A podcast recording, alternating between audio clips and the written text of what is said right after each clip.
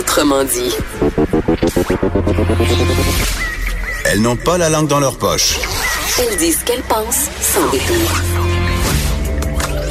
Une heure de remise en question et de réflexion. Geneviève Peterson. Vanessa Destinée. Les effrontés.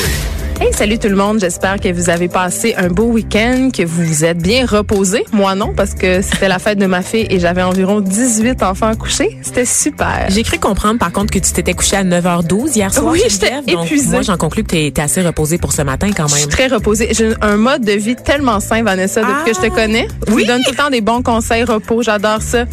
Euh, J'espère en fait que tout le monde est en forme pour amorcer cette semaine parce qu'on a une grosse semaine. Puis on commence sur un peu en bitchant le linge des Grammys, Vanessa. Non, on va commencer par les vraies affaires Ah. en parlant des Grammys. Geneviève, qui Des est quoi? des Grammys, Ah, ouais. qui est le, le prix qui récompense la musique américaine. Bon, il y en a, il y en a plusieurs évidemment, a les American Video Awards, mais les Grammys, c'est vraiment la grande messe de la musique américaine. Et moi, je vais commencer Geneviève en te posant une question.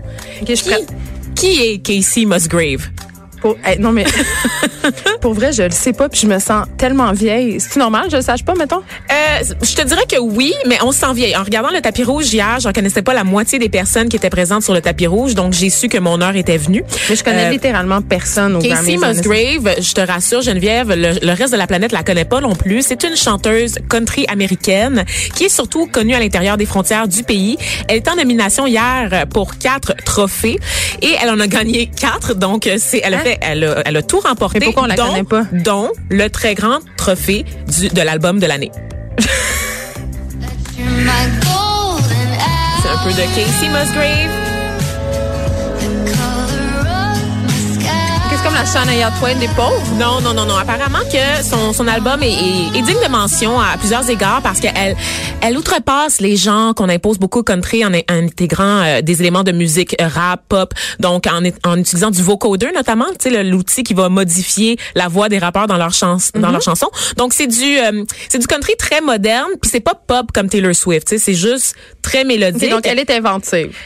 Casey Musgrave est inventive. Elle a su s'imposer devant Cardi B, ma préférée dans cette catégorie, devant Drake également, le Canadien Drake, Janelle Monáe et Post Malone, qui sont tous des très grands artistes, artistes dont tu as entendu parler, j'imagine. Oui, je, les connais. moi un Non, peu, là. Je les connais, mais tu sais, Vanessa, tu sais, quand t'es vieille, je je vais donner le petit indice. C'est le, le signe suprême. Quand les chansons que t'écoutais quand t'étais jeune passent à Show FM, là, c'est le signe. Ou que les gens chantent les Backstreet Boys au karaoké, tu le sais que là, on assiste à un changement de terminé. paradigme. Mais quand même, je connais Drake, je connais Cardi B et Post Malone. Oui. Alors, pour te rassurer, Casey Musgrave, la plupart des articles, si tu tapes son nom ce matin, la plupart des articles sont qui est Casey Musgrave, cette gagnante méconnue des Grammy Awards. Mais Donc, euh, on, vous invite, pas Casey. on vous invite à la découvrir parce Oui. que ça semble assez intéressant. Tous mes amis geeks tripent dessus. Ah, ben, Ça, c'est un, saut de qualité, absolument. C'est un gage de, de succès. Est-ce qu'on a le droit de dire ça? Ben oui, bien sûr. Je suis pas sûre. Ben moi, j'ai le droit. Parce que je suis une minorité, donc j'ai le droit d'utiliser Ah, d'autres minorités. lourd. OK.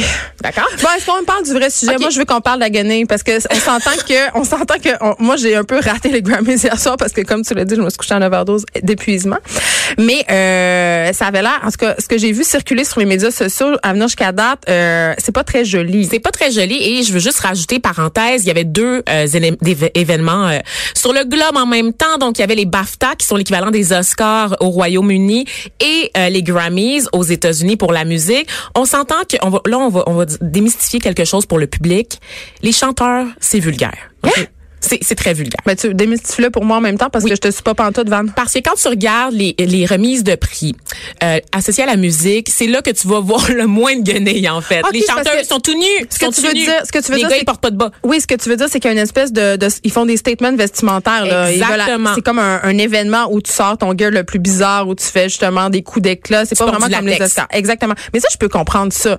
Puis je peux même trouver que c'est quand même intéressant parce que euh, il y a une certaine part d'innovation dans la mode. Puis évidemment, quand tu es un artiste, tu veux te démarquer. Là, tu sais ça, je trouve ça cool. Mais ce que j'ai vu hier, tu sais, on dirait que tout le monde était déguisé en tartelette. Tout le monde avait l'air d'aller prendre le thé avec la reine de cœur dans les au pays des merveilles. Ça fonctionnait pas du Ça tout. là. allait pas du tout. Euh, J'ai beaucoup de questions parce que j'espère que cette mode-là va pas se retrouver dans les magasins ce printemps parce qu'on n'est pas prêt pour ça. Je vous le dis tout de suite, on n'est pas prêt pour ce qu'il y avait sur le tapis rouge.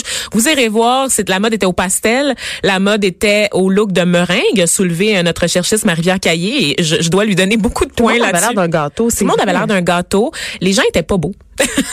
les gens étaient lettres, Geneviève. Mais c'était vraiment, tout le monde avait l'air d'une demoiselle de l'heure. Oui, oui, les gens avaient des belles faces, on s'entend, là, les gens étaient pas laids, laids, mais les vêtements, ça allait pas du tout. Je savais pas quoi faire. J'ai j'ai passé mon, j'ai regardé des palmarès de tapis rouge, je faisais juste rire. J'aimerais qu'on se parle de la robe de Katy Perry.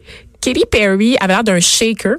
Oui. Euh, d'un shaker de vodka, mais avec genre une espèce de tu Elle avait l'air de cosmopolitain parce que c'est rose. Ouais. Elle avait une robe rose qui, Ouais. était, qui était en dentelle dans le bas. La jupe était comme une espèce de gros grosse meringue en dentelle. Puis il y avait un corset avec une espèce d'effet euh, argent en haut. J'ai pas compris c'était quoi qui donne l'effet shaker. Ça avait l'air d'être peint carrément parce que je comprenais même pas comment ça tenait Geneviève. Ça avait l'air juste d'être de la peinture ou genre un truc plastifié qu'on se. Mais qui habille ces gens-là? Parce que il y a personne qui se regarde dans le miroir puis qui fait Hey, groupe, je pèse 112 livres puis j'ai l'air d'en peser 750 avec cet habit-là. Ça, ça m'avantage pas vraiment. C'est là que le contraste est encore plus fort avec un événement comme les BAFTA où tout le monde est très guindé. En plus, c'était au Royaume-Uni. Fait Oh, qu'attention, mon watch out, William et Kate sont sortis pour l'occasion. Tu tout le monde avait l'air d'une déesse grecque, grecque, pardon. C'est un peu, c'est un peu boring, tu sais. Il y, a- il y a comme pas d'entre-deux au niveau des remises de prix sur la planète. Sur la planète, carrément. Non? Ben je sais pas. Je, Moi, moi qui, qui chiale souvent sur le fait qu'on n'ose pas assez au Québec, je trouve souvent que les gens s'habillent comme quand ils vont genre au Carrefour Laval? Un petit peu oui. Non, mais c'est vrai qu'on on n'est pas dans cette culture. On n'est jamais content. Mais je, je suis plus ou moins d'accord avec toi, Vanessa, parce qu'on dirait quand même que depuis quelques années, euh, dans les événements québécois, dans les galas, les artistes font un effort. Notamment les actrices. On, on pense à Magali Lépine-Blondeau, à Anne-Elisabeth Bossé, à Juliette. Gosselin. Fabulous. sont, c'est quand même qui font, euh, qui ont des robes quand même euh, très très chic qu'on ne pourrait pas reporter pour aller faire son épicerie. Tu comprends? Ouais, Fait ouais. que ça, je dois saluer ça. Mais je me demande, euh, par contre, euh, justement, quand je regarde des outfits comme on a vu hier au Grammys, euh, c'est sûr que c'est pas une robe que tu vas pouvoir reporter. Jamais. Jamais. Jamais. La robe sirène de Cardi B, c'est non. Mais on dirait, oui, c'est vrai. On dirait que euh, parce que c'est la mode en ce moment des vêtements qui sont très très structurés. Tu sais, Peut-être trop. Oui, c'est ça. Parce que là, tu sais, quand ta robe c'est plus une robe, c'est rendu une sculpture. Mais ils sont là pour prendre la pause. Mais je, je comprends là, pas. ils font après- pour s'asseoir C'est ça ma question, c'est vraiment comment est-ce qu'ils font? Étant donné que tout le monde a chanté hier au Grammy, ils se sont pas assis de toute façon. Il y avait beaucoup trop de performances. Et là, euh, je veux saluer euh, Mathieu Duquette, notre collègue au numérique, qui en avait long à le dire sur les Grammys, mais malheureusement était trop pissou pour venir au micro en parler. Mais il était fort noir, comme qu'on dit. Pourquoi? Parce que tout le monde chante. Le- les Grammys, ça a plus rapport. C'est plus, c'est plus un gars. Tu sais, j'ai parlé que c'était la grande messe de la musique américaine, mais ils ignorent tellement d'artistes. Ils surfent sur la popularité des artistes plutôt que de surfer sur la valeur, la qualité de la production. Et ça fait plusieurs années, notamment que dans l'industrie du rap, il y a des grands joueurs comme Jay-Z, par exemple, Drake, qui vont dénoncer, Beyoncé aussi, qui vont dénoncer l'attribution de prix aux Grammys parce qu'au final, c'est un concours de popularité. On peut pas me dire très franchement que, que, euh, que Taylor Swift a remporté autant de Grammys dans sa vie. Elle les mérite pas. Elle les mérite vraiment pas. Il y a aucun de ses albums qui mérite la plus grande récompense de l'industrie de la musique américaine. C'était mon statement ce matin.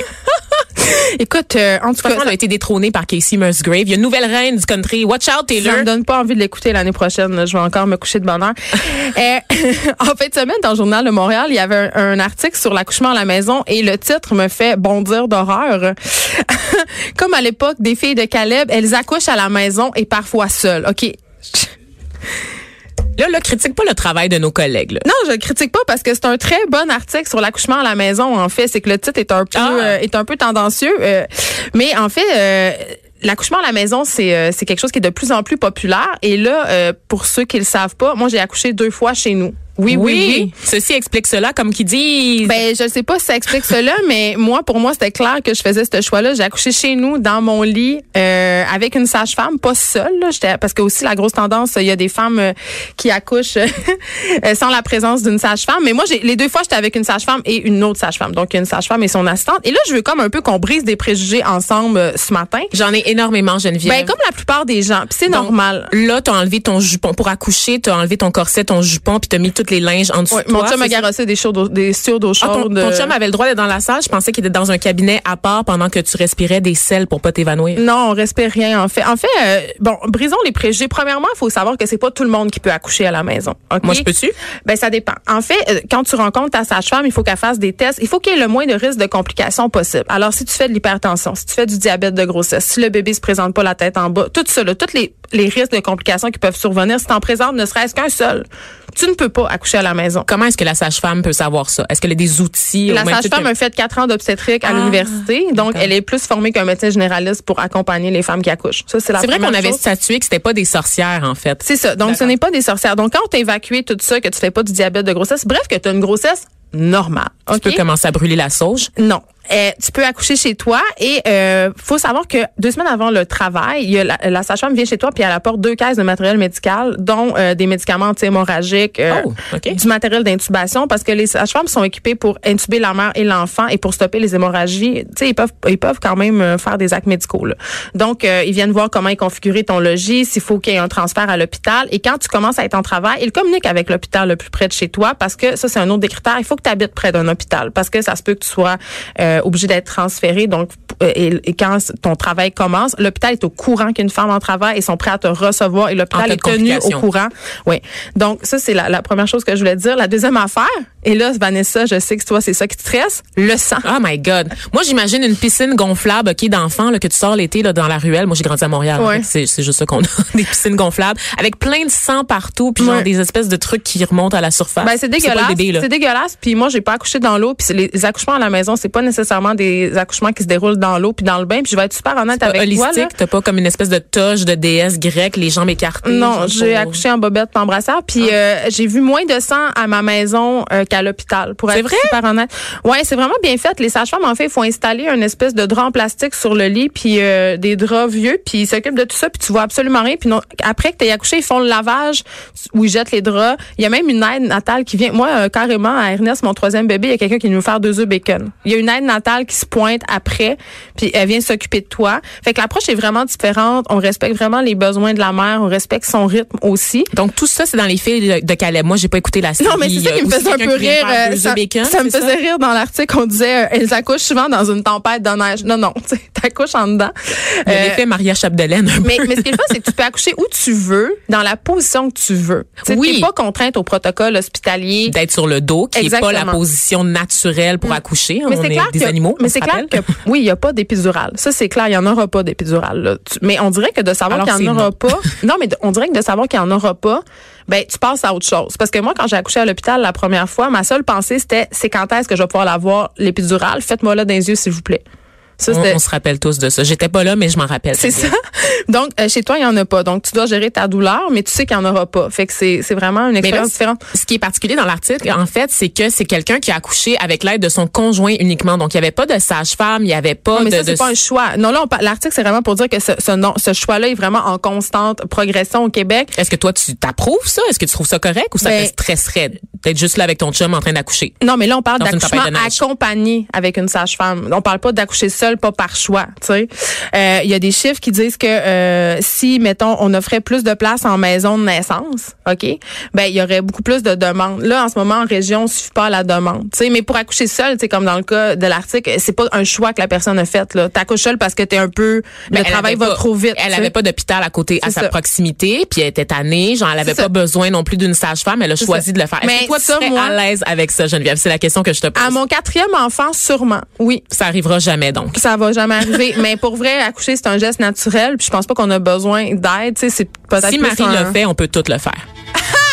Dans une étable avec les cochons. Non, je pense pas. Je pense qu'on a besoin de matériel stérilisé quand même, Vanessa. Ah oui, hein? Ouais. Mais les miracles, Geneviève. Qu'est-ce est-ce qu'est-ce qu'on entend? C'est la musique filles. Musgrave, parce que je suis pas d'accord. C'est la musique des filles de la mais même affaire, même 28 ans, tu le sais pas.